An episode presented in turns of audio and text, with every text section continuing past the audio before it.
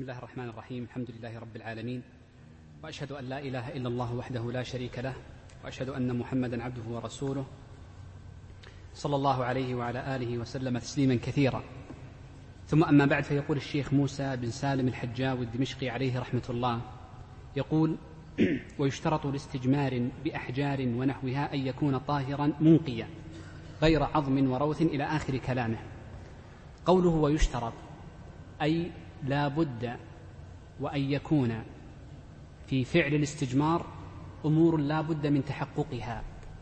وهذه الأمور التي يلزم تحقق يلزم تحققها أمران. بعضها متعلق بالآلة وهي التي ابتدأ بها في الكلام الأول لما قال ويشترط. فهنا الكلمة الأولى في قوله ويشترط متعلق بالآلة. ثم لما تكلم بعد ذلك بعده بسطر أو بسطرين. قال ويشترط كرر كلمة يشترط مرة أخرى. يقصد بها ما يشترط في الفعل في فعل الاستجمار الأولى في آلة المستجمر بها والاشتراط الثاني في الفعل الاستجمار. إذا فقوله ويشترط أي في المستجمر به. فقوله لاستجمار بأحجار ونحوها يفهم به أن هذه الشروط إنما هي للمستجمر وأما المستنجى به من الماء فلا تعلق لهذه الشروط بها بل لا بد أن يكون ماء طهورا. وقوله ونحوها يدل على أنه لا يشترط أن يكون المستجمر به حجارة فيجوز أن يكون غير الحجارة مما استوفى هذه الشروط فالتراب يجزئ الاستجمار به والحجر يجزئ الاستجمار به والورق والمناديل والخرق من قماش ونحوها كلها يجوز الاستجمار بها. والطين إذا جف بأن كان خزفا ونحوه ما لم يكن ذا قيمة فإنه يجوز أيضا الاستجمار به. قال الشرط الأول في المستجمر به أن يكون طاهرا ولم يعبر بأن يكون طهورا لأن الطهور إنما هو في الماء. وأما الطاهر فإنه في غير الماء. وسبب اشتراط أن يكون طاهرا لأنه يقابل الطاهر النجس. والنجس لا يمكن أن يطهر غيره لأنه ليس طاهرا في نفسه بل يزيد النجاسة. وهذا باتفاق أهل العلم. قال منقيا. كرر الشيخ كلمة المنقي مرتين هنا وفي المرة الثانية بعد قليل. قصده بأن يكون منقيا هنا أي الآلة أي يشترط في الآلة أن تكون منقية. وبناء على ذلك فما لا ينقي ما لا ينقي فإنه لا يصح الاستجمار به. فالمرآة والصفوان كالرخام ونحوه والأسطح الصقيلة الناعمة مثل الطاولة ومثل هذه النحاسيات وغيرها كلها غير منقية أي الآلة غير منقية. بل إنها ربما زادت النجاسة في بعض الصور سنتكلم عن قضية الاستجمار بها بعد قليل لو خالف واستجمر بها. إذا فما لا ينقي بنفسه يزيل أثر النجاسة فإنه لا يكون فإنه لا يجوز الاستجمار به. طبعا هنا بعض أهل العلم استدرك على الشيخ وهو الشيخ منصور. الشيخ منصور استدرك كلمة وأنتم تعرفون أن من مقاصد الشيخ منصور في الروض المربع أن يزيد على الشيخ موسى صاحب الزاد ما فاته. فيقول إنه قد فاتته كلمات لا بد من الإتيان بها ولا يمكن الاستغناء عنها. هنا الشيخ منصور رحمه الله تعالى زاد كلمة وهو أنه لا بد أن يكون مباحا. لا بد أن يكون مباحا. فغير المباح من الأشياء المحرمة لا يجوز الاستجمار بها. طيب. آه، قد يوجه قد يوجه كلام يعني عدم ذكر. يوجه هذا مهما كان كلام بشر لا شك. بأن الشيخ منصور أن الشيخ موسى لم يذكر كلمة مباح لأن جل صور غير المباح هي التي سيذكرها بعد ذلك حينما قال غير عظم وروث وطعام ونحو ذلك. فهو اكتفى بذكر الصور عن ذكر المناط وهو كونها غير مباحة طيب. يقول غير عظم أي لا يجزئ الاستجمار بالعظم لأن النبي صلى الله عليه وسلم نهى عن الاستجمار بالعظم. وروث والروث هو ما يخرج من الدابة سواء كانت مأكولة أو غير مأكولة. فإن كان غير مأكول غير مأكول فإن كانت غير مأكولة اللحم فإنه نجس. وإن كانت من مأكول اللحم فإنها طاهرة لكن لا يجوز الاستجمار بها. والنبي صلى الله عليه وسلم ثبت عنه النهي عن الاستجمار بالعظم والروث. وذكر النبي صلى الله عليه وسلم أن الروثة ركس. وفي رواية عند الدار قطني وغيره إنها لا تنقي أي أنها لا تطهر. فدل ذلك على أن الاستجمار بهذه الأمور حرام يأثم به المرء من جهة ومن جهة أخرى فإنها لا تزيل النجاسة. لا تزيل النجاسة. فلا بد بعد ذلك من إعادة الفعل. وسأتكلم بعد إعادة الفعل لما أنتهي من هذه الصور. قال وطعام أي لا يجوز الاستجمار بطعام سواء كان الطعام طعام آدمي أو كان طعام بهيمة أو كان طعام الجن وطعام الجن هو العظم وطعام دوابهم هو الروث. فإذا كان النبي صلى الله عليه وآله وسلم قد علل سبب الامتناع من الاستجمار بالروث لأنه طعام دواب الجن فمن باب أولى دواب الإنس فلا يجوز الاستجمار بطعامهم وبناء على ذلك. فلا يجوز الاستجمار بالتبن ولو كان يابسا ولو كان يابسا.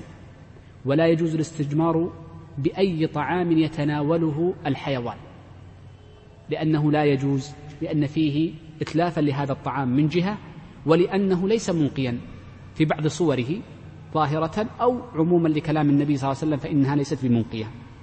قال ومحترم أي ولا يجوز الاستجمار بمحترم ككتب علم وما له قيمة لأن فيه إتلافا لأن فيه إتلافا. قال ومتصل بحيوان. المتصل بالحيوان له صور. قالوا مثل أن يكون ذنب أو ذيل الحيوان. ما يسمى له ذنب وبعضه يسمى ذيل. فلو فلو استجمر امرؤ بإلية شاة متصلة بالحيوان لا يجوز. فإن كانت ميتة فلا يجوز أيضا لأنها ميتة نجسة. فإن كانت قد ذكيت فلا يجوز لأنها طعام. إذا الاستجمار بالحيوان سواء كان حيا أو مذكى أو ميتة لا يجوز ولكن العلة في كل واحد منهما مختلف. فكذلك أيضا لا يجوز الاستجمار بريش ريش بريش أو بصوف من الحيوان وهو متصل به ما لم ينفصل ويحكم بطهارته. مثل الريش والصوف إذا انفصل لكن ما دام حيا فإنه لا يجوز الاستجمار به. آه، هنا مسألة مهمة قبل أن ننتقل الاشتراط في الفعل. لو أن امرأ خالف فاستجمر بهذه الأمور. إما غير المنقية أو المحرمة. فما الحكم في هذا الأمر؟ نقول الحكم الأول أن هذا الاستجمار غير مجزئ ولو زال في نظره هو أثر النجاسة. ولو زال نقول يجب أن تعيد تطهير المحل. يجب أن يعاد. المسألة الثانية أن فقهاء المذهب يقولون إنه إذا كان قد استجمر بمحرم فلا يجوز له إزالة النجاسة إلا بالماء وهو الاستنجاء. وإن استجمر بغير منق جاز له الاستنجاء والاستجمار. إذا من خالف في في الآلة التي يستجمر بها إذا انتهى الوقت علمني. زين. إذا إذا من خالف في قضية الاستجمار في الوقت في آه، من خالف في في, في الآلة فاستجمر بمنهي عنه محرم. المذهب أنه لا بد أن يعيد بالماء. لماذا؟ لأنهم يقولون من خالف فإن الاستجمار بهذه الأمور النبي صلى الله عليه وسلم بين أنها لا تنقي بل تزيد فإنها ركس أي نجس. ومعنى ذلك أن النجاسة ستزيد عن موضع خروجها المعتاد. الرسول يقول ركس. نجس. فستزيد عن مخرج موضعها المعتاد والقاعدة أنه إذا زاد الخارج عن محله المعتاد لا يجزئ فيه إلا الماء. قلنا في الدرس الذي مضى. بينما غير المنقي بينما غير المنقي فعندهم أنه يكون مخففا للنجاسة. رجل قضى حاجته فأتى بكأس زجاج مرآة فاستجمر به نقول ما يجزئك. لا بد أن تأتي بعده باستجمار بمنديل ونحوه أو حجر ونحوه أو أن تأتي بماء غير ذلك. نعم. يقول الشيخ ويشترط أي ويشترط في الفعل ثلاث مسحات لا بد من الثلاث لما ثبت من حديث سلمان رضي الله عنه أن النبي صلى الله عليه وآله وسلم قال له لا تكتفي بما دون ثلاث مسحات وهذا نص في أن أقل من ثلاث مسحات غير مجزئ.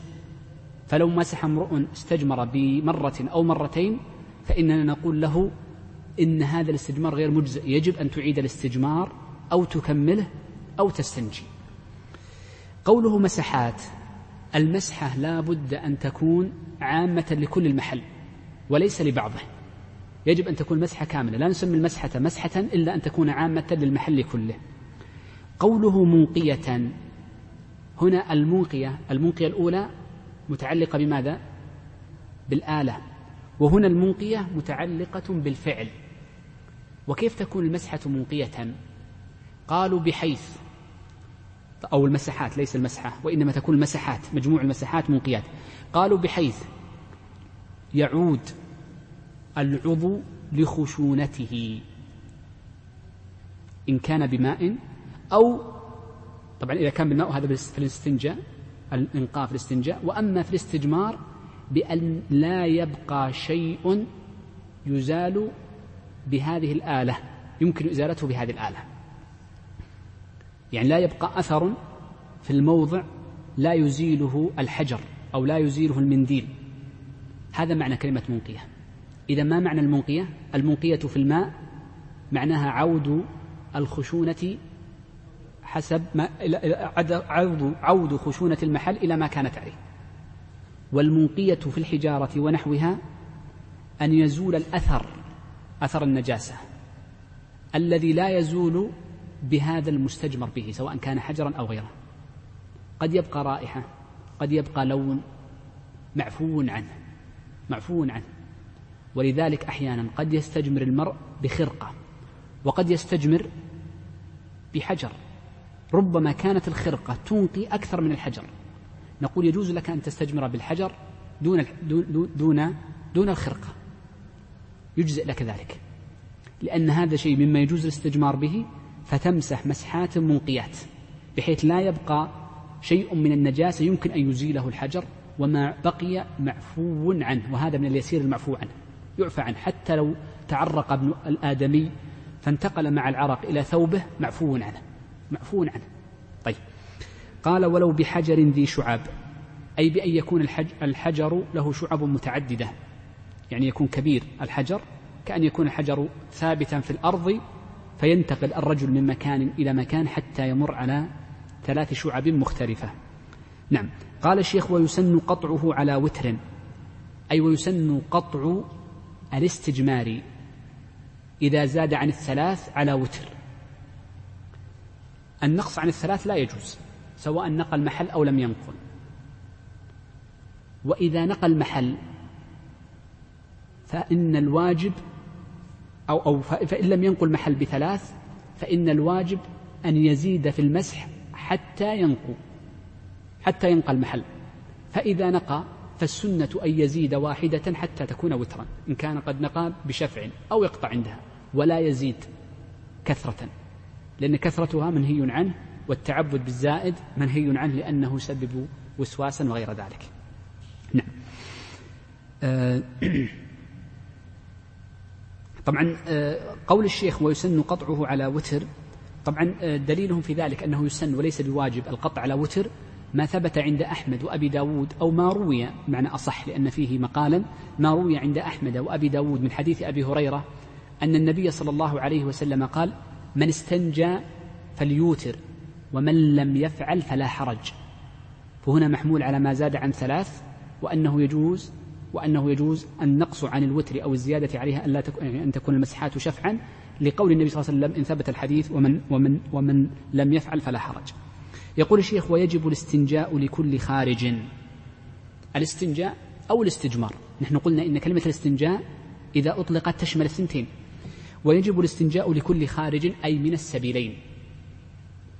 فعند الفقهاء أن كل خارج من السبيلين موجب للاستنجاء. وهنا مسألتان. المسألة الأولى أن الخارج من السبيلين يشمل القبل والدبر ومخرج الولد. مخرج البول ومخرج الولد والدبر كل هذا عندهم موجب للاستنجاء. الخارج منه موجب للاستنجاء. هذا واحد. الأمر الثاني أن قوله لكل خارج من السبيلين يشمل البول والغائط والنص فيهما صريح وواضح والمذي وعلي رضي الله عنه عندما سأل النبي صلى الله عليه وآله وسلم عن في كما في حديث المقداد لما سأله قال إنما يكفيك أن تغسل ذكرك وأنثييك. سنتكلم عن غسل الأنثيين فالصحيح أن غسلهما مشروع عند الإمذاء والحديث فيه وإن كان عند أحمد إلا أن هذه الزيادة اعتمدها كثير من أهل العلم كأحمد نفسه وشيخ الإسلام تيمية ولها محل غير هذا المحل. نعم فغسل الأنثيين هنا زائد فالواجب هو الاستنجاء والزائد متعلق بالمذي. فأمره النبي صلى الله عليه وسلم بغسل ذكره وأنثيه. وأما المني فإنه خارج من السبيل لكنه طاهر ومع ذلك يجب الاستنجاء. كيف وجب الاستنجاء؟ بالغسل. والنبي صلى الله عليه وسلم كان يغسل الأذى ثم بعد ذلك يغتسل. فالاغتسال هنا دخل فيه الاستنجاء. دخل فيه الاستنجاء. نعم. نعم. قال إلا الريح فإن الريح لا يستنجى له. وقد جاء النهي في من يستنجي من الريح لعدم وجود الخارج حقيقة. قال ولا يصح قبله وضوء ولا تيمم. أي ولا يصح الوضوء والتيمم لمن أحدث حتى يستنجي. انتبه لكلمة لمن أحدث. لأنه وجد من ضعفة الطلبة. من يظن لما قرأ هذه الجملة ظن أنه لا يصح أي وضوء أي وضوء إلا أن يستنجي قبله أو يستجمع. هذا غير صحيح ما حد قال هذا الشيء. وإنما يقولون لا يصح الوضوء والتيمم قبل الاستنجاء أو الاستجمار لمن أحدث. وصورة ذلك من يفعل ذلك أن يقوم الشخص يقضي حاجته في بول أو غائط ثم يتوضأ ثم يستجمر من غير مس لعورته لكي لا تنقضي لكي لا ينتقض وضوءه. فنقول إن هذا إن وضوءك غير صحيح. بل من شرط الوضوء لمن أحدث أن يسبقه استنجاء يعني إزالة النجو وإزالة النجاسة من مخرجها. وأما إذا كانت النجاسة سأذكر ذلك بعد قليل وأما إذا كانت النجاسة على غير مخرج المعتاد بأن وصلت إلى الرجل أو في اليد ونحو ذلك فإنه لا يشترط إزالتها لصحة الوضوء. الذي يشترط إزالته لصحة الوضوء ماذا؟ ما يلزم منه الاستجمار أو الاستنجاء. وضحت المقصود. الدليل على ذلك قول الله عز وجل أو جاء أحد منكم من الغائط أو لامستم النساء فذكر الآية. فبين الله عز وجل أن الإتيان من الغائط يلزم منه الاستنجاء لأنه من الإتيان من الغائط الاتيان من الغائط ولوازمه ثم يأتي بعد ذلك الوضوء أو التيمم. هذا من جهة. ومن جهة أخرى أنه ثبت في حديث المقداد بن الأسود رضي الله عنه أنه لما سأل النبي صلى الله عليه وآله وسلم عن خبر علي أو سؤال علي قال له النبي صلى الله عليه وسلم إنما يكفيه أن يغسل ذكره وأنثييه. هذه رواية أحمد والذي في الصحيح أن يغسل ذكره ثم يتوضأ. شوف ثم ثم هذه تفيد ماذا؟ التعقيب لازم بعدها. يعني الترتيب لا بد من الترتيب. وهذا نص من النبي صلى الله عليه وسلم على أنه لا يصح وضوء من أحدث حتى يستنجي أو يستجمر. نعم. يقول الشيخ رحمه الله تعالى باب السواك وسنن الوضوء. هنا يعني متعلقة بالمسألة الفقهاء ذكروا السواك وأفردوه بالبحث هذا الموضع. لماذا؟ لمناسبة ذكره. في عند عند الوضوء لأن الوضوء مما يستحب عنده السواك. والفقهاء عادة يذكرون المسألة عند أقرب مذكور لها يناسبها وأحيانا يؤخرونه. فعلى سبيل المثال عندما يتكلمون عن حد اللحية ومقدارها ما يتكلمون عنها في الطهارة مع أنها من الفطر سنن الفطرة تتكلم عنها في الطهارة يرجئها فقهاء الحنابلة أحيانا مثلا الأخير في أبواب الديات عندما يتكلمون عن بعض مسائل الأطعمة يرجئونها لأحكام النكاح وهكذا لحسب المناسبة. نعم يقول الشيخ التسوك هو هنا المراد بالتسوك الفعل وهو تنظيف الأسنان. تنظيف الأسنان وإنما خص به السواك لأنه أغلب ما يتخذ, يتخذ تنظيف الأسنان بالسواك. قال التسوك بعود لين. أولا كلمة عود يعني أنه يكون من شجر. فيشمل العود أمرين. يشمل ما كان جذعا وما كان غصنا. ولذلك تعرفون أن الأراك يستخرج السواك من جذعه ومن غصنه. وأيهما أفضل جذعه أم غصنه؟ نقول ما كان منه أشد تنظيفا وألين على الفم. وبسؤال أهل المعرفة كما ذكر الفقهاء قديما فإن جذره أشد تنظيفا وألطف على الفم من فرعه فكان أقرب للسنة وأفضل. لأن من مقاصد الشريعة أمران. موافقة النبي صلى الله عليه وسلم والأمر الثاني أن يكون أشد إنقاء وتنظيفا. طيب إذا هذا معنى كلمة عود. قوله لين أي أن يكون لينا لا قاسيا. وليس المقصود باللين الرطب. وإنما المقصود اللين. والدليل على استحباب أن يكون لينا أن عائشة رضي الله عنها كما في الصحيح لما كان في مرض النبي صلى الله عليه وسلم أخذت سواك أخيها عبد الرحمن فلينته وطيبته أي بفمها رضي الله عنها. إذا اللين قد يكون طبيعة في العود أن يكون لينا أو بتلين المرء بقضمه أو بجعله في ماء ونحو ذلك فإنه يجعل السواك لينا. والسبب أن أن السواك إذا كان قاسيا آذى الأسنان واللثة فلذلك كان ليس مستحب آه، مسنونا لأجل ذلك. قوله منق أي يزيل الأذى وهنا لا أذى بعينه مقصود وإنما مقصود التنظيف وهذا معنى كلامنا أن أن أن من, من, من معاني السواك الشرعية تنظيف الأسنان. غير مضر أي غير مضر بالأسنان فإن من بعض العيدان ما يضر بالأسنان.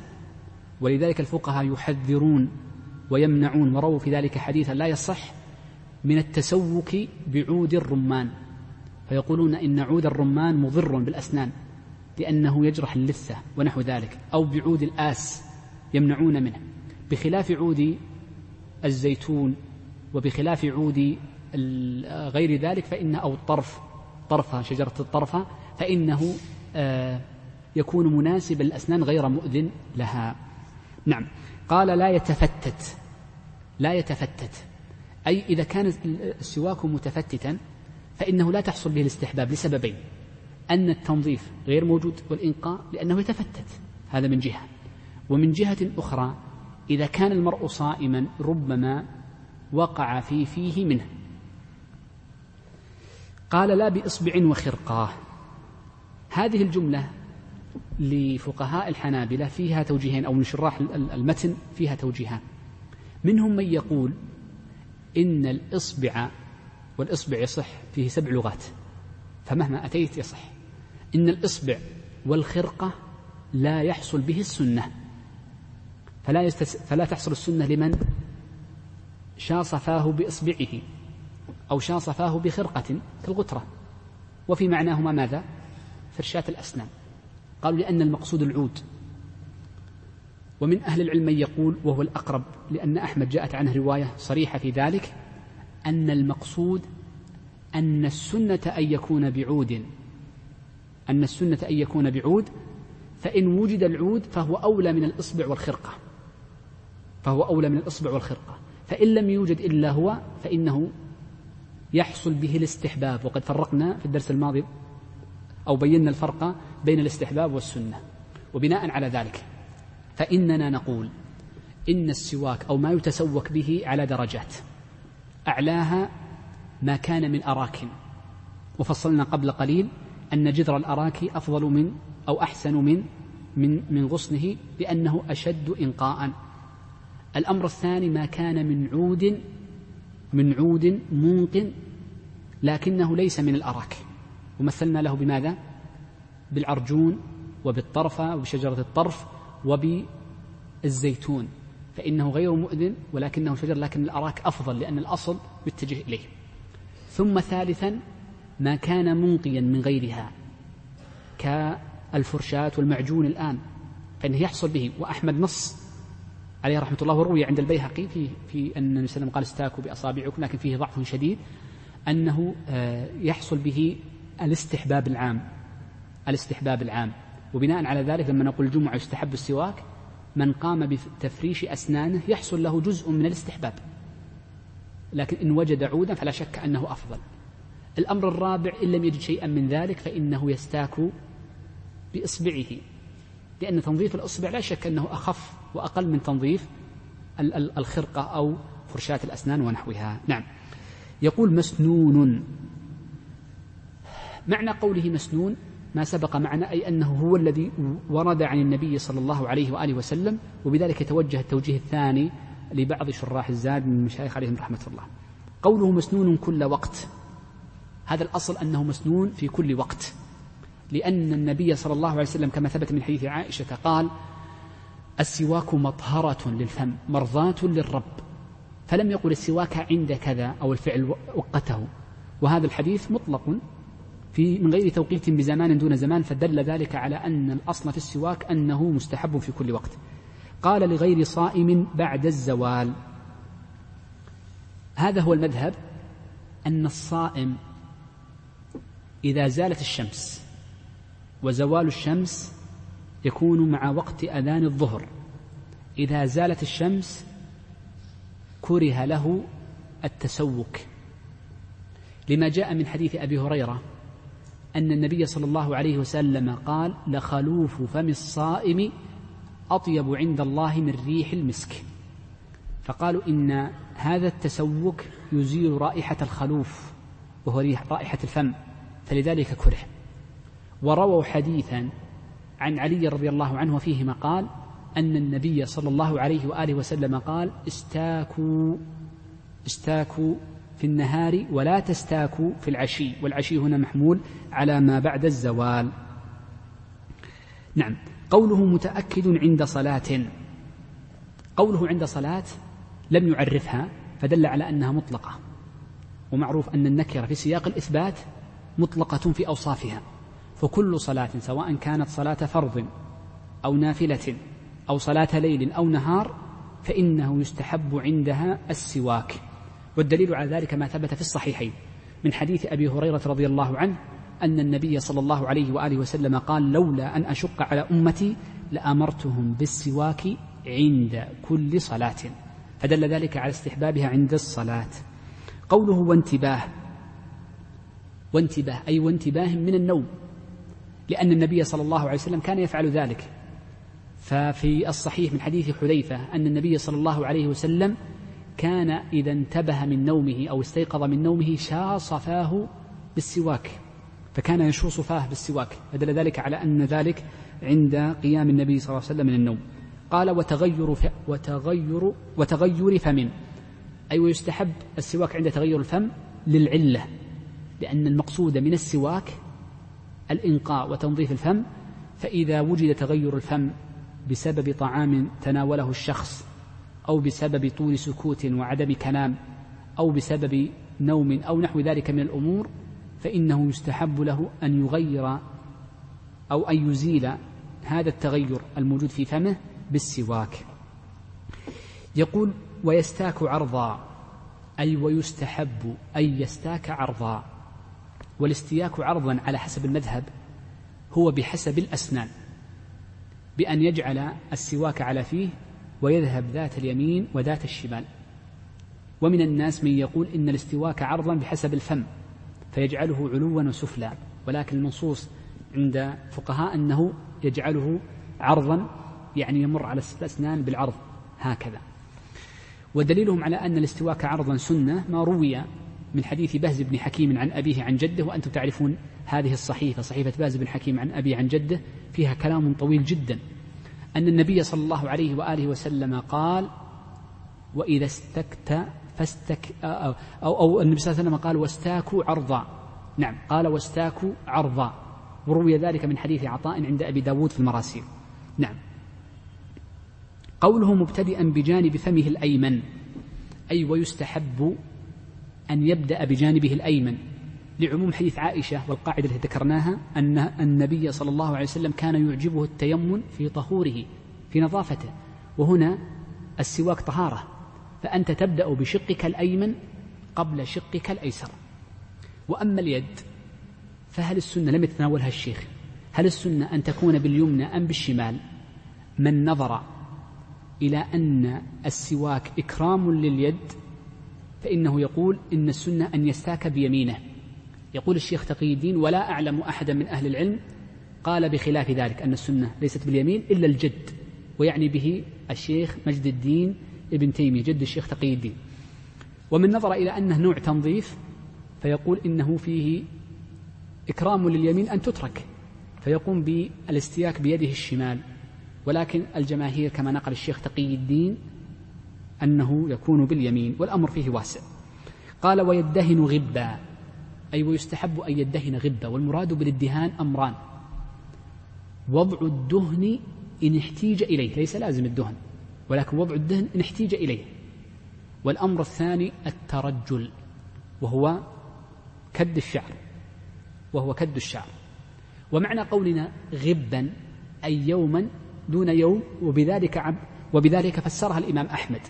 واتفق علماء الحديث في تفسيرها على ذلك أن الغب يوم دون يوم. يوم يدهن ويوم لا يدهن. والدليل على ذلك ما ثبت من حديث عبد الله بن مغفل عند النساء وغيره أن النبي صلى الله عليه وآله وسلم نهى عن الادهان إلا غبا. نهى. والمذهب أن هذا النهي محمول على الكراهة دون التحريم لما جاء من حديث أبي قتادة أنه كان له شعر فرآه النبي صلى الله عليه وسلم فقال أكرمه أكرم شعرك. فكان رضي الله عنه يدهن كل يوم. يدهن كل يوم.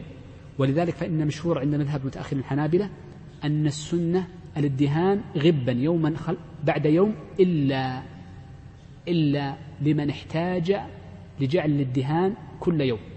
يعني كل يوم يدهن يفعل لحديث أبي قتادة إن صح. والحديث عند النسائي. وضحت المسألة. الدهان أنا زدت هذا القيد لأن المتأخرين ذكروه منهم الشيخ موسى في الإقناع. نعم. ما المعنى الشرعي من من النهي عن الادهان إلا غبا؟ أمران. أمر من باب الإكرام وأمر من باب الاستخشان. أما من باب الإكرام فلكي لا يكون المرء شعره شعثا فيستحب له أن يرجله. يرجل يعني يكد. فيستحب له أن يرجله وأن يدهنه يجعل فيه الدهن إن كان محتاجا إليه لكي لا يكون شعثا طائرا جعدا. وإنما يكون مجتمعا مناسبا. وتخصيص النبي صلى الله عليه وسلم أن يكون إلا غبا لكي لا يكون المرء مترفا منعما معنيا بهيئته. ولذلك فإن فإنه قد جاء من حديث عمر وروي مرفوعا وحسنه النووي أنه قال إما عمر أو النبي صلى الله عليه وسلم وكلاهما مرفوع يعني مرفوع وموقوف قال اخشوشنوا وتمعددوا أي كونوا كجدكم معد بن عدنان. فإن معد بن عدنان كان رجلا قويا لا وليس بمتنعم. وفي آخر الحديث فإن عباد الله ليسوا بالمتنعمين. لكن إلا من احتاج بأن كان شعره طويلا أو كان من النساء. فإن النساء شعرها طويل وإن لم ترجله ربما كل يوم أنا لا أعلم لكن أظن ذلك. فإنه ربما تجعد وأوذي فلذلك يحمل من احتاج ممن كان شعره طويلا أو له خصوصيته فإنه يرجل كل يوم من غير كراهة لحديث أبي قتادة. نعم. يقول ويكتحل وترا. لما ثبت من حديث ابن عباس عند الترمذي أن النبي صلى الله عليه وسلم كانت له مكحلة فكان يكتحل فيها وترا. وشراح الحديث لما بينوا معنى الاكتحال وترا. طبعا أول شيء الاكتحال يبدأ فيه من اليمين لا شك لأنه فيه إكرام لإحدى العضوين العينين فيه إكرام فيبدأ فيه باليمين. فكيف يكون الاكتحال وترا؟ منهم من يقول إن الاكتحال وترا أن يبدأ باليمين ثم بالشمال ثم يعود لليمين. فيكون الوتر ثلاثا كيف؟ ثنتين وواحدة أو أربعا وثلاثا أو نحو ذلك. والمذهب لا أن الاكتحال وترا يكون بكل عين وتر على حسب الانفصال فكل عين ينظر لها الوتر على سبيل الانفصال ليس المجموع الثنتين. لأن أنا ذكرت التفسير الأول لأنه هو الموجود في السنة الترمذي أو في بعض شروح, شروح السنة ولكن المذهب وهو الأقرب أن الاكتحال وترا في كل عين فكل عين ينظر حسابها على حدة. نعم. والسنة أن تكون ثلاثا. طيب. قال وتجب التسمية في الوضوء مع الذكر. قوله وتجب التسمية الدليل على وجوب التسمية. ما ثبت عند الإمام أحمد وأبي داود بإسناد صحيح بمجموع طرقه من حديث أبي هريرة أن النبي صلى الله عليه وآله وسلم قال لا وضوء لمن لم يذكر اسم الله عليه وهذا الحديث الإمام أحمد ضعفه وقال إنه لا يصح فيه حديث في هذا في هذا في في في, في هذا المعنى أنه لا لا وضوء لمن لم يذكر اسم الله عليه لكنه أوجبه. لماذا؟ لأنه رأى تصحيحه بمجموع طرقه. بمجموع طرقه. ولذلك بعض الناس لا يعرف مصطلح أحمد في الحكم على الأحاديث وعلى الرجال فإن أحمد له مصطلح خاص به. ولا أريد أن أصف فيه لكن مثال واحد الإمام أحمد كان إذا عبر لما سئل أن بعض الناس يقول إن هذا الحديث منكر. وما معنى منكر؟ أن يروي الثقة ما عفوا ما معنى الشاذ؟ يسمونه بالشاذ. والشاذ ما معناه؟ أن يروي الثقة ما يخالف فيه من هو أوثق منها. أليس كذلك؟ أحمد لما سئل عن ذلك قال لا هذا التعبير غير مناسب لحديث النبي صلى الله عليه وآله وسلم. ولكن قل لا يعجبني العمل به. فذلك معرفة مصطلحات الأئمة قبل التواضع على مصطلحات معينة وإشراكهم فيه يكون يعني آه، سببا لخطأ البعض في ذلك. نعم. يقول الشيخ ويجب الختان. أما دليل وجوب الختان فلما روي آه، عن أن النبي من حديث نعم من حديث عثيم عثيم بن كليب رضي الله عنه عن أبيه عن جده أن النبي صلى الله عليه وآله وسلم قال لما جاء جده أسلم قال ألقي عنك شعرة الكفر واختتن واختتن. فألزمه بالاختتان وهذا الحديث رواه أحمد وغيره. ومعنى الختان ومعنى الختان طبعا وقوله ويجب الختان على المذهب للذكر والأنثى. المذهب أن الختان واجب على الذكر والأنثى معا. وصفة الختان بالنسبة للرجل هو إزالة القلفة التي توجد على رأس الذكر. هذا هو الختان قطعها. وأما الختان للمرأة فهو قطع بعض يعني آه، يسميه الفقهاء بضر المرأة وهو لحم النات نعم. نعم يقول الشيخ ويجب الختان. وذكرنا دليل الوجوب أنه يشمل الرجل والمرأة معا. قال ما لم يخف على نفسه. من خاف على نفسه بسبب كونه كبيرا أو بسبب كونه مريضا. على سبيل المثال يكون الرجل لا يمكن أن يتجلط دمه بأن يكون عنده سيولة في الدم ونحو ذلك فنقول قد سقط عنه هذا الفعل. ولا يلزمه أن يأتي بدواء وأن يتعب نفسه أو أن يؤذي جسده لأجل ذلك أو أن يفعل ذلك. نعم. آه، قال والشيخ ويكره القزع. والدليل على كراهة القزع ما ثبت من حديث ابن عمر رضي الله عنه في الصحيحين أن النبي صلى الله عليه وسلم نهى عن القزع. والمراد بالقزع في المذهب أمران. الأمر الأول حلق بعض الرأس وإبقاء بعضه سواء كان هذا البعض في الناصية أو في المؤخرة أو عن ذات اليمين أو عن ذات الشمال أو في الهامة وهو أعلى الرأس.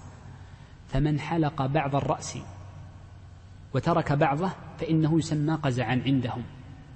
وهذا النهي الوارد عن النبي صلى الله عليه وسلم هو محمول على الكراهة ولم يحملوه على التحريم. لماذا؟ لأن الأصل والقاعدة عندهم أن النهي في الآداب محمول على الكراهة والأمر الوارد عن النبي صلى الله عليه وسلم محمول على الاستحباب كما ذكر ذلك ابن النجار في في الكوكب المنير شرح التحريم. نعم. هذه الصورة الأولى قلنا من القزع وهي ماذا؟ حلق بعض الرأس من أي جهة منه. الصورة الثانية من القزع عند فقهاء المذهب قالوا هي حلق القفا قفا الرقبة وليس قفا الرأس. حلق قفا الرقبة. وعندهم أن هذه صورة من صور القزع. فمن حلق قفاه وأبقى رأسه فإن من المتأخرين من يعده قزعا يعدونه قزعا. ولكن من الفقهاء الحنابلة المتأخرين كما هو مفهوم بعض كلامهم يقول هذا غير صحيح. غير صحيح. لأن القزع إنما هو في حلق الرأس. فقد جاء في حديث ابن عمر لما سئل ما المراد بالقزع؟ قال أن يحلق بعض رأس الصبي ويترك بعضه فهو متعلق بالرأس وليس متعلقا بالقفا. فالقفا منفصل. فالقفا منفصل. ولذلك لما أدخله بعض المتأخرين وجهه بعض مشايخنا عليه رحمة الله بأن قولهم وهو أن يحلق قفاه قال أن يحلق قفا رأسه. لا قفا بدنه قفا البدن اللي هو في الرقبة. وأما قفا الرأس فإنه خلف الرأس. واضح المسألة؟ إذا فالصواب يجب أن نقرر أن الصواب على المذهب على المتأخرين أن حلق القفا إنما هو المراد به قفا الرأس لا قفا الرقبة. نعم. قال ومن سنن الوضوء السواك. بدأ الشيخ في سنن الوضوء وفروضه فقال أول سنن الوضوء, سنن الوضوء السواك لما جاء عند الإمام أحمد ورواه البخاري معلقا من حديث أبي هريرة أن النبي صلى الله عليه وآله وسلم قال لولا أن أشق على أمتي لأمرتهم بالسواك عند كل وضوء. رواية الصحيحين عند كل عند كل صلاة. ورواية أحمد والبخاري تعليقا عند كل وضوء عند كل وضوء. والمراد بأن يكون عند الوضوء أي قبله لا في أثنائه. في أثناء لا يسمى لأن بعض الناس يتسوق عند بعض الأعضاء نقول هذا ليس في عنده. طيب. قال وغسل الكفين ثلاثا. أي ويسن غسل الكفين ثلاثا وليس بواجب لأنه ليس مذكورا في الآية. وقد ثبت في حديث عثمان حمران عن عثمان في الصحيح أن النبي صلى الله عليه وآله وسلم لما توضأ غسل كفيه إهراق على كفيه الماء ثلاثا. قال ويجب أي ويجب غسل الكفين. من نوم ليل ناقض لوضوء. وهذه المسألة تكلمنا عنها قبل وقلنا إن إن غسل اليد واجب على المذهب. لحديث أبي هريرة أن النبي في الصحيحين أن النبي صلى الله عليه وآله وسلم قال إذا استيقظ أحدكم من نومه فليغسل يديه ثلاثا فإنه لا يدري أين باتت يده. وقلنا إن قول النبي صلى الله عليه وسلم أين باتت يده استدل منها فقهاء المذهب على ماذا؟ تذكرون استدلال أن هذا خاص بنوم الليل لأن البيات خاص بنوم الليل. ولذلك قالوا ويجب لحديث أبي هريرة فليغسل من نوم ليل. لقول النبي صلى الله عليه وسلم باتت يده. ناقض للوضوء لأن النوم إذا لم يكن ناقضا للوضوء سنتكلم عن في محله ما هو ضابطه فإنه لا يسمى استيقظ من نوم. ولذلك الفقهاء عليهم رحمة الله إنما قالوا إن هذا إن هذا خارج عن القياس. فلذلك نخصه بأضيق ما ورد فيه. والقاعدة قلت لكم إن ما ورد على خلاف المعنى وغير معلل فإننا نخصه في أقل ما ورد فيه. قال و, و, و نعم. هنا مسألة فيما يتعلق ويجب نعم من نوم ليل ناقض للوضوء آه، يجب ماذا؟ يجب الغسل يجب الغسل. وانتبه لهذه الكلمة لأني أخشى أن أنساها. عندما نتكلم عن النية يقول الفقهاء إن هذا الغسل اليد عند الاستيقاظ من النوم هو رفع لحدث اليد. يعني أعيد الكلام. هذا الغسل لليد ثلاث مرات عند الاستيقاظ من النوم والحديث الصحيحين ليس لأجل نجاستها وإنما لماذا؟ لرفع حدث خاص بها. لرفع حدث خاص بها. وبناء على ذلك فإنهم يرون أنها ملحقة بالأحداث. فإذا كانت ملحقة بالأحداث فلا بد فيها من النية. ماشي معي؟ فلو أن امرأ استيقظ من نومه فغمس فوضع يده من غير قصد من غير قصد في ماء انغمست يقول لا لا بد أن تغسلها. النبي صلى الله عليه وسلم ما قال اغمس قال اغسل وهي حدث فلا بد فيه من النية. وسنتكلم عنها عندما نتكلم النية لكن أخشى أن أنسى. نعم. يقول والبداءة بمضمضة ثم استنشاق. آه، طبعا هنا البداءة بالمضمضة والاستنشاق المراد بالبداءة أمران. البداءة بالمضمضة والاستنشاق قبل الوجه. يعني البداءة بالمضمضة والاستنشاق قبل الوجه فإنه سنة ويجوز أن تجعله في أثناء غسل الوجه وبعده. إذا المراد بالبداءة هذا. الأمر الثاني من, من يفهم من كلمته البداءة بالمضمضة ثم الاستنشاق أنه يبدأ بالمضمضة قبل أن يبدأ بالاستنشاق. إذا نستفيد من كون البداءة أمران. الترتيب بين هذين الفعلين والترتيب بين هذين الفعلين وغسل الوجه وكلاهما مراد ومستقيم. آه، طبعا هناك أيضا سنن فيما يتعلق بها كثيرة جدا يعني مثل قضية أن تكون بكف واحدة وأن يكون المضمضة والاستنشاق باليمين والاستنثار باليسار وغير ذلك لكن يعني تعرف في المطولات. نعم. يقول والمبالغة فيهما لغير الصائم. هذه مسألة مهمة وهي قضية ما المراد بالمبالغة في الاستنشاق والاستنثار؟ في الاستنشاق والمضمضة لأن الاستنثار عندهم هو سنة في الكل. انظر معي. سأذكر لك الآن الحد الواجب في المضمضة والحد الواجب في الاستنشاق ثم أذكر لك صفة الكمال فيهما. صفة الكمال فيهما. ومعنى ذلك أن ما زاد عن الحد الواجب ووصل إلى حد الكمال فهو سنة. فإن زدت عن الكمال نقول ماذا؟ بدعة. لا تزد لأن من الناس من يفعل ما هو زيادة عن الكمال. إذا معرفة حد الواجب نقول إن ما زاد عنه من المبالغة المستحبة والحد الكمال الزيادة عنه من الممنوع. نبدأ بالمضمضة. المضمضة يقول الفقهاء إن الحد الواجب في المضمضة الإدارة. فقط كلمة واحدة وما معنى الإدارة؟ قالوا الشخص إذا أراد أن يتمضمض فإنه يفعل ثلاثة أشياء. يدخل الماء إلى فيه ويحركه زين ثم يمجه. هذه ثلاثة أشياء. من فعل اثنين من هذه الثلاثة صدق عليه أنه قد أدار الماء في فيه. فمن أدخل الماء ثم مجه أداره. أليس كذلك؟ كيف يديره؟ لا لا يديره يا شيخ. أدخلته ومزجته يعني تحرك أدير. يعني أدخله إلى فيه ثم أخرجه حصل معنى الإدارة. ومن أدخله ثم مضمض يعني حركه فأوصله إلى سائر أجزاء فمه ثم ابتلعه. فعل اثنين ولا ما فعل اثنين؟ أدار. ولذلك يقول ولو ابتلع الماء أجزأه. فإن فعل الثلاثة فقد بالغ. بالغ في المضمضة. أدخل الماء ثم حركه في سائر فمه ثم مجه. ثم مجه. طيب لو فعل واحد ما هو؟ إدخال الماء ثم ابتلعه. هذا ما يسمى مضمضة لا يجزئ لأن هذا يسمى شربا. وضحت معنى حد الكمال في المضمضة. حد حد الوجوه في المضمضة. أما حد الكمال فيها فهو إدارة الماء في الفم وتحريكه. شفت؟ إدارته وتحريكه لابد من التحريك.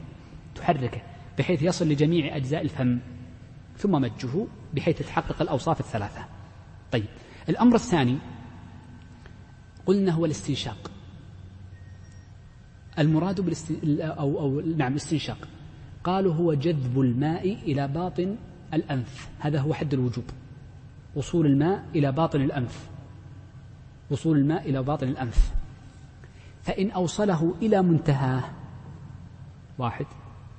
ثم استنثر أي أخرج الماء فإنه يكون قد بالغ في الاستنشاق. إذا بإخراج الماء. والأمر الثاني ما يخرج الماء إلا أن يكون يعني كافيا. والأمر الثاني أن يصل إلى منتهى الأنف. يقول إن في آخر الأنف مثل اللحمة. اليسيرة وذكروا لها أوصافا الله أعلم بحقيقتها. الفقهاء يذكرون ذلك. فالمقصود أن هذه المبالغة فقط. أما إدخاله إلى المنتهى حتى يصل إلى الجوف ليس مشروعا أصلا. إن بعض الناس يريد أن يبالغ في الاستنشاق حتى يصل إلى جوفه. هذا منهي عنه. ولذلك سيتكلم عن قضية الصائم بعد قليل. طيب. قال والمبالغة فيهما لغير الصائم. طبعا الدليل على أن المضمضة والاستنشاق واجبان أن النبي صلى الله عليه وآله وسلم ما توضأ قط إلا وتمضمض واستنشق. هذا واحد. الأمر الثاني أن الآية سنمر عليها بعد قليل قال فيها الله عز وجل كم بقي؟ طيب. قال الله عز وجل إذا قمتم للصلاة فاغسلوا وجوهكم والوجه يدخل فيه الفم والأنف لأن تجويفهما ظاهر وليس من جوف الإنسان. والنبي صلى الله عليه وسلم قال إذا تمضمضت فاستنشق. نعم. قال والمبالغة فيهما سنة. بين معنى المبالغة لغير الصائم أو لغير صائم. فالصائم لا يسن له المبالغة على المذهب. لماذا؟ لأن بعض الناس إذا بالغ في الاستنشاق وصل الماء إلى جوفه لأنه لا يعرف معنى الاستنشاق المبالغة السنة. فيظن أن المبالغة في السنة قد توصله إلى إلى إلى جوفه لأن بعض الناس لا يحسن لا يحسن الاستنشاق حقيقة. ولذلك روي في الحديث وبالغ في الاستنشاق ما لم تكن صائما. طيب. قال وتخليل لحية كثيفة. طبعا المبالغة الفقهاء يقولون يعني أنه مستحب في سائر الأعضاء ومنها المضمضة والاستنشاق قال وتخليل لحية كثيفة أو تخليل اللحية الكثيفة. لماذا قيدوه باللحية الكثيفة؟ لأن اللحية إذا لم تك كثيفة اللحية إذا لم تك كثيفة وجب غسل باطنها وهو الشعر. فالشعر إذا كان خفيفا كالزغب الذي يوجد على الخد ونحو ذلك. أو كان الرجل حديث خروج شعر في وجهه هذا لا يجب تخليل اللحية وإنما يجب غسل البشرة. وأما اللحية الكثيفة فهي التي تستر البشرة. إذا اللحية الكثيفة هي التي تستر البشرة. والحد الواجب إنما هو غسل ظاهرها كما سيأتي معنا في صفة الوضوء. إنما هو واجب غسل الظاهر أي الذي يراه الناس.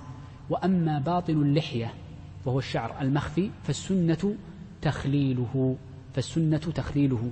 طيب. صفة تخليل اللحية إما أن يخلل الشعر وإما أن يوصل الماء إلى البشرة. المراد كما ثبتت به السنة ونص عليه الإمام أحمد بالتخليل إنما هو للشعر وليس للبشرة.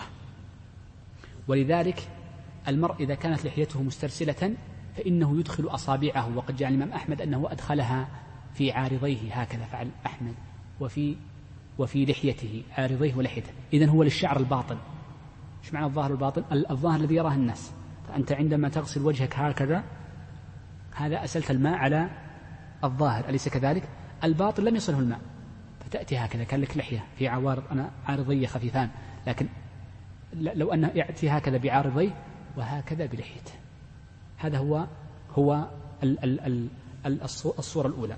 نقلت صورة أخرى وهي في المذهب لكنها فيها ضعف الحقيقة لعدم يعني صراحة السنة بها وهو إدخال الماء ليس لأجل اللحية وإنما للجلد.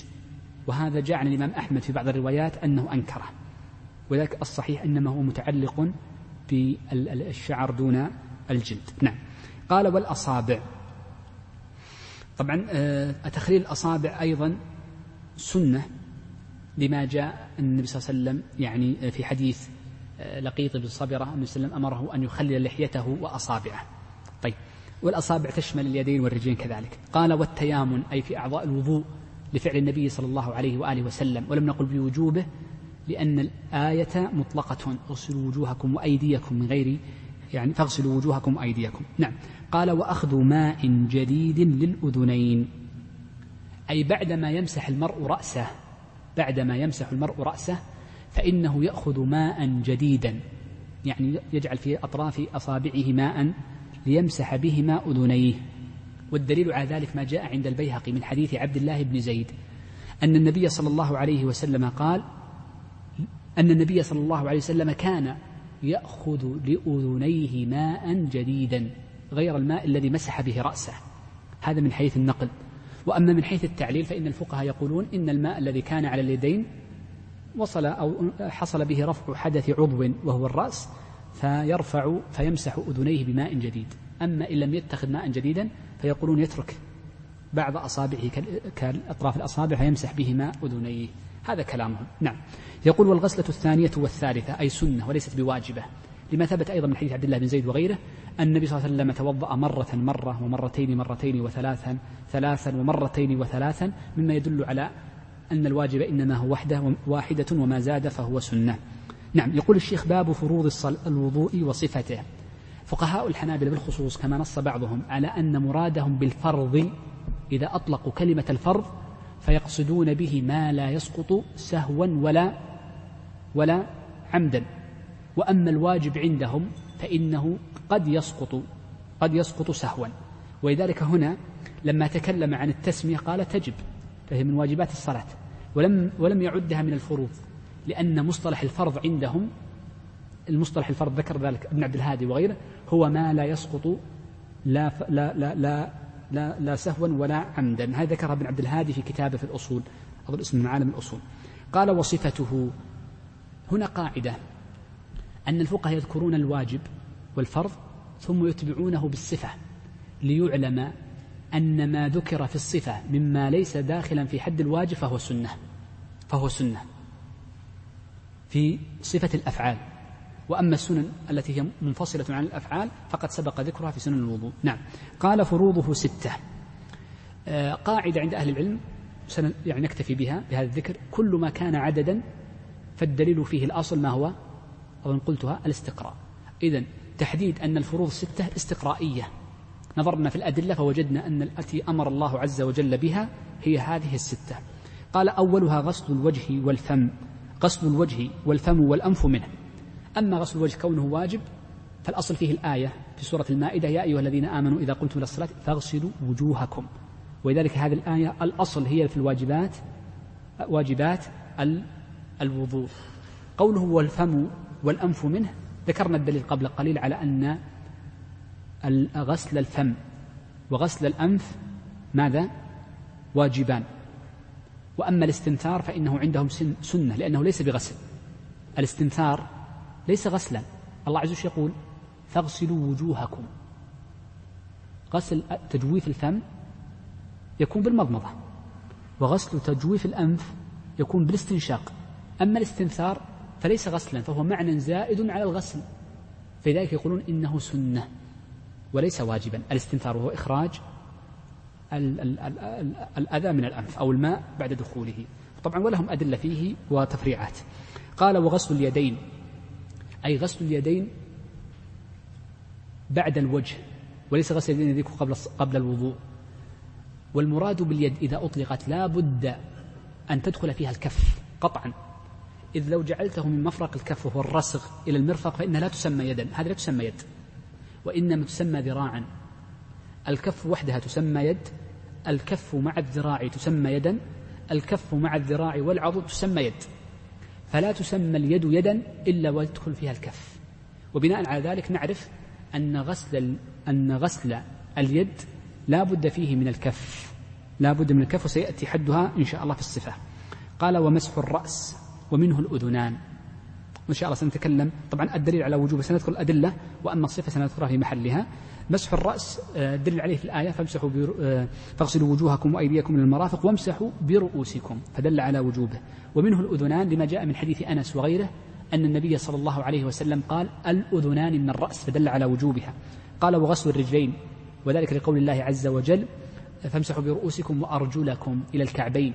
ولما ثبت من حديث عبد الله بن عمرو وغيره أن رجلا ترك موضع درهم من رجله فأمره النبي صلى الله عليه وسلم أن يغسله. وفي رواية في بعض الأحاديث الأخرى أن يعيد وضوءه في حديث ابن عمر فدل على أنه واجب وليس يعني آه وليس سنة. قال والترتيب أي يجب الترتيب بين أعضاء الوضوء التي سبق ذكرها الأربعة. والدليل على الترتيب أن الله عز وجل ذكر ممسوحا بين مغسولات فإنه ذكر مسح الرأس بعد غسل اليدين وقبل وقبل غسل الرجلين أليس كذلك؟ فذكر ممسوح بين بين المغسولات ليس من البيان. ليس من البيان إلا أن يكون فيه معنى. لا بد أن يكون فيه معنى. دائما العرب من بيانهم وفصاحتهم أنهم يجمعون المتماثلات ثم يذكرون بعدها ما عادها. فإن ذكروا أمرا فاصلا بين المتباينات أو المتماثلات مباين لها لا بد أن يكون له معنى. ولا يعرف معنى لذكر ممسوح بين المغسولات إلا وجوب الترتيب لأن الآية نزلت في بيان الواجبات. نعم. ولأن النبي صلى الله عليه وسلم ما ترك قط عليه الصلاة والسلام ما ترك قط ترتيب الوضوء وكذا أجمع الصحابة عليه لم يترك أحد منهم الترتيب. نعم. قال والموالاة والمراد بالموالاة كما عرفها الشيخ قال ألا يؤخر غسل عضو حتى ينشف الذي قبله. هذا هو الضابط عندهم الموالاة هي المتابعة فلا بد أن يأتي بغسل العضو ثم العضو الذي بعده. والضابط عندهم لا بد أن لا ينشف العضو الذي قبله بشرط أن لا يكون هناك الشرط الأول أن لا يكون هناك برد شديد أو حر شديد. فإن البرد الشديد والحر الشديد يجعل العضو ينشف أسرع من العادة. هذا الأمر الأول. الشرط الثاني ألا ينشغل بشيء من مصلحة الوضوء من مصلحة الوضوء نفسه. مثل ماذا؟ رجل غسل يده فلما أراد أن يغسل اليد الأخرى وجد عليها شيئا يمنع وصول الماء فانشغل بإزالته فانشغل بإزالته. فنقول هنا وإن طال الأمد فإنك تكمل لأنك منشغل شيء لمصلحة الوضوء أو انشغل بدلك ونحو ذلك. ما لم يكون طبعا وسواسا وأنا أكرر عليه دائما لأنه ربما يقع في ذهن البعض. إذا هاتان هذان الأمران مستثنيان من القاعدة التي ذكرها الشيخ. الدليل على أن الموالاة واجبة. قالوا فعل النبي صلى الله عليه وسلم فإنه ما ترك قط عليه الصلاة والسلام الموالاة هذا من جهة. ومن جهة أخرى ما جاء في حديث عبد الله بن عمر وبعض رواية عبد الله بن عمرو أن رجلا توضأ فترك في رجله جزءا لم يصبه الماء فلما رآه النبي صلى الله عليه وسلم أمره أن يعيد وضوءه. يعيد وضوءه. فلو لم تكن الموالاة واجبة لما قال له أعد الوضوء؟ وإنما قال اغسل رجلك. اغسل رجلك. فدل ذلك على أن الموالاة شرط على أن الموالاة شرط. طب آه، دليل الحنابلة أو الفقهاء على أنه لا بد أن يجف العضو الذي قبله نفس الدليل الذي ذكرتكم قبل قليل. فإن النبي صلى الله عليه وسلم رأى شوف رأى أثر البقعة التي لم يصبها الماء ولكنه جف لكن بقي الأثر بقي الأثر فمجرد الجفاف كافي. واضح الاستدلال؟ واضح الاستدلال شيء هذا الرجل الذي أنا عارف أنك مسرح. هذا الرجل الذي ترك في رجله بقعة ثم رأى النبي صلى الله عليه وسلم هذه البقعة فأمره بإعادة الوضوء. لما رآها يدل على أنه رآها أليس كذلك؟ يعني واضح أثر المغسول من غير المغسول. واضح أثر المغسول من غير المغسول. ومع ذلك حكم بانقطاع الموالاة دل على أن مجرد الجفاف مجرد الجفاف كاف وإن بقي أثر بيان المغسول غير المغسول كاف في انقطاع الموالاة طيب. يقول الشيخ والنية شرط لطهارة الأحداث كلها. أما النية شرط فلقول النبي صلى الله عليه وسلم إنما الأعمال بالنيات. فهي شرط لكل الأعمال ومنها طهر وأساسا طهارة الأحداث. سنتكلم عن إزالة النجاسات وأفعال التروك في محلها. قال لطهارة الأحداث كلها فكل شيء يسمى حدثا فتشترط له النية. الوضوء طهارة من حدث فتشترط له النية. التيمم طهارة من حدث فتشترط له النية. الغسل طهارة من حدث فتشترط له النية. الوضوء المستحب. نعم طهارة هو المقصود بالتطهر. ماذا قلنا في الطهارة؟ ما هو الطهارة؟ رفع حدث أو ما في معناه ما في معناه مثل ماذا؟ المستحب. فهو في معناه فيشترط له النية. يشترط له النية. فمن اغتسل يوم الجمعة من غير نية ماذا؟ لم تحصل له الأجر. لا بد له من نية نية الاغتسال. وما وكذلك ما ذكرناه قبل قليل وهو مثل إيش؟ غسل اليد عند القائم من النوم فيجب لها النية. نعم. قال فينوي رفع الحدث أو الطهارة لما لا يباح إلا بها. ما هي النية؟ هذه مسألة مهمة جدا. النية أمرها سهل جدا لدرجة أن النبي صلى الله عليه وآله وسلم لم يذكر وجوبها إلا في حديث واحد وهو حديث عمر رضي الله عنه إنما الأعمال بالنية أو بالنيات واللفظان في الصحيح. فالأمر سهل. النية أن تقصد من العمل ما شرع لأجله فقط بحيث لا يكون عادة. إذا ما الذي شرع لأجله الوضوء؟ رفع الحدث أو استباحة ما لا يشترط إلا له في أشياء يشترط لها الطهارة. استباحة مثل يعني أو أو أو الطهارة لما لا يباح له. يعني غير قد لا يرتفع له الحدث. مثل الطهارة للمكث في في المسجد. سنتكلم عنه إن شاء الله في محله. إذا لا بد أن تقصد من هذا الفعل ما يترتب عليه من أثر. لا يشترط أن تنوي ما يترتب عليه من أثر كما سيأتي بعد قليل. وإنما تعلم أن هذا الفعل قصد منه ذلك. وبناء على ذلك من الذي لم ينوي؟ هو الذي فعل الفعل من غير قصد للفعل نفسه. جاء المطر فعمم بدنه بالماء. عمم بدنه بالماء. سقط في بركة ماء غير قاصد. هذا غير قاصد. ولذلك متى نشترط النية؟ أولا خروج إذا, إذا كان الشيء يفعل ولا يشترك معه غيره فنقول النية واضحة. الذي يذهب للصلاة قطعا. لما تسأل أين ذهب أنت تقول للصلاة. هنا نقول لا يحتاج إلى إلى تمييز. واضحة جدا الذي يذهب للوضوء كل الناس يتوضؤون لكن عندما يكون الفعل يشبه العادات مثل رجل جالس تحت الدش الدش الذي هو المغطس. فهذا الفعل يشبه ثنتين إما غسل تبرد وتنظف وهذا ليس مشروع يعني ليس من السنن وليس من واجبه إنما السنن العامة ليس من السنن بذاته أو المستحبات العامة. وإما أن يكون لأجل رفع الحدث فهنا نقول يشترط النية. شوف هنا يشترط النية لأنه يحتمل أن يكون عادة وعبادة.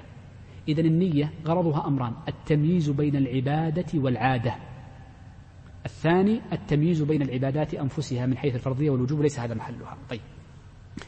طبعا هنا قوله فينوي رفع حدث أو الطهارة لما يباح إلا لها؟ قالوا إلا شيء واحد فإن المستحاضة تنوي الاستباحة. تنوي الاستباحة. وإن لم تنوي آه وإن لم تنوي طهارة الحدث لأن حدثها مستمر بها. طيب. باقي وقت ولا خلاص؟ ناخذ جملة واحدة. طيب. يقول الشيخ فإن وما تسن له الطهارة. فإن وما تسن له الطهارة. يعني ليس واجبا له الطهارة. كقراءة. قراءة ماذا؟ قراءة القرآن. وكأذان. الأذان تشترط له أو أو يستحب له الطهارة. ومثل ماذا أيضا؟ مثل ماذا؟ ذكر الله عز وجل دائما. الذكر يستحب له الطهارة ليس واجب. كان النبي يذكر الله على كل أحيانه. لكن مفهوم هذا الحديث ما قالت عائشة إلا مخرج أن النبي صلى الله عليه وسلم كان يحب أن يذكر الله على طهارة وذا كان أغلب حال النبي صلى الله عليه وسلم لأنه يذكر الله على طهارة. فذكر الله يجوز على طهارة وعلى غير طهارة لكن كلما كان المرء أطهر في بدنه كلما كان أطهر لقلبه. مثل ماذا أيضا؟ قلت قبل قليل شيء.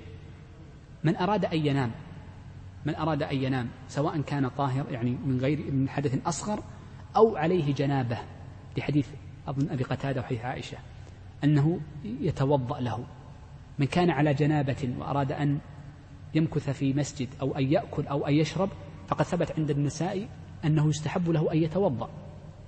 المرأة إذا أرادت أن تدخل المسجد فإن المذهب وهو الصحيح أيضا دليلا أنه يجوز لها أن تمر من غير طهارة ويجوز لها أن تمكث في المسجد ولو كانت حائضا بشرط شوف بشرط أن تتوضأ. فهنا توضؤها ليس رفعا لحدث وإنما لاستباحة المكث نعم. قال فإن وما تسن له الطهارة كقراءة ونحوه أو تجديدا مسنونا. طبعا لماذا قال تجديدا مسنونا؟ لأن تجديد الوضوء قد يكون مسنون وقد يكون غير مسنون. لا تجديد. دائما هو هو على طهارة فجدده. هو جدده. وضحت هو, على طهارة يجدد. هذاك انتقض وضوءه الوضوء الأول التغى. فالتجديد هو إعادة الوضوء. التجديد إذا كان المرء على طهارة وأراد أن يعيده يسمى تجديدا قد يكون مسنونا وقد يكون غير مسنون. متى يكون مسنونا؟ إذا فصل انتبه. إذا فصل بين الوضوءين بحدث فلا يسمى تجديدا ولكن يسمى أو بعبادة يشترط لها يشترط لها عبادة واجبة يشترط لها الوضوء. عبادة واجبة يشترط لها الوضوء مثل الصلاة مثل الطواف الواجب. فهذه هي التي يسن لها التجديد. أما كل واحد كل نص ساعة يتوضأ نقول لا ما يشرع هذا الشيء. لأنه لم يثبت كما قال الشيخ تقي الدين لم يثبت أن النبي صلى الله عليه وآله وسلم توضأ وضوءين لم يفصل بينهما بحدث فيكون يعني إعادة لوضوء يعني رفع لحدث أو فصل بينهما بعبادة واجبة يشترط لها الوضوء. ولذلك قيد الفقهاء كلمة مسنون فهو على رأي الفقهاء والدليل النص صريح فيها. قال ناسيا حدثه ارتفع. ولو كان متوضئ توضأ لصلاة العصر ولكنه كان ناسيا للحدث ناسيا أنه قد انتقض وضوءه ارتفع. لماذا؟ لأنه ليس المقصود من النية تذكر الحدث وإنما المقصود من النية الفعل. المقصود من النية الفعل وليس موجب الفعل. المقصود من النية الفعل لا موجبة. الجملة الثانية لها تعلق بها. طيب يقول وإن نوى غسلا مسنونا ساق انتهي. وإن نوى غسلا مسنونا أجزأ عن واجب. الغسل المسنون هو الذي ورد عن النبي صلى الله عليه وآله وسلم استحبابه. وأما ما كان من باب التبرد وغيره فإنه لا يسمى مسنونا وإما مستحبا بالمعنى العام أو المشروع أو كذا. الغسل المسنون مثل غسل الجمعة والغسل للإحرام فإنهما مسنونان عن النبي صلى الله عليه وسلم. من اغتسل غسلا مسنونا وقد كان عليه جنابة وقد كانت عليه جنابة. فهل يجزئه هذا الغسل عن الجنابة إن لم ينوه؟ نقول نعم. لماذا؟ لأنه نوى فعلا مشروعا وقلنا النية للفعل وليست للموجب. واستدلوا على ذلك بما جاء في الصحيحين من حديث أبي هريرة أن النبي صلى الله عليه وآله وسلم قال من جاء منكم الجمعة فليغتسل. قالوا فغسل الجمعة هنا لم يفرق النبي صلى الله عليه وآله وسلم بين غسل واجب ومستحب فأدخلهما معا فدل على أن قصد المستحب مجزئ عن الواجب. قال وكذا عكسه يعني الذي ينوي الغسل الواجب فإنه يسقط به المسنون. ك يعني من اغتسل لغسل الجمعة عن يعني يعني عن آه، غسلا واجبا فإنه يكفيه عن يوم الجمعة إذا كان في وقته. قال وإن اجتمعت أحداث. طبعا هنا نقف خلاص نقف هنا. أسأل الله عز وجل الجميع التوفيق والسداد وصلى الله وسلم على نبينا محمد وعلى آله وصحبه أجمعين.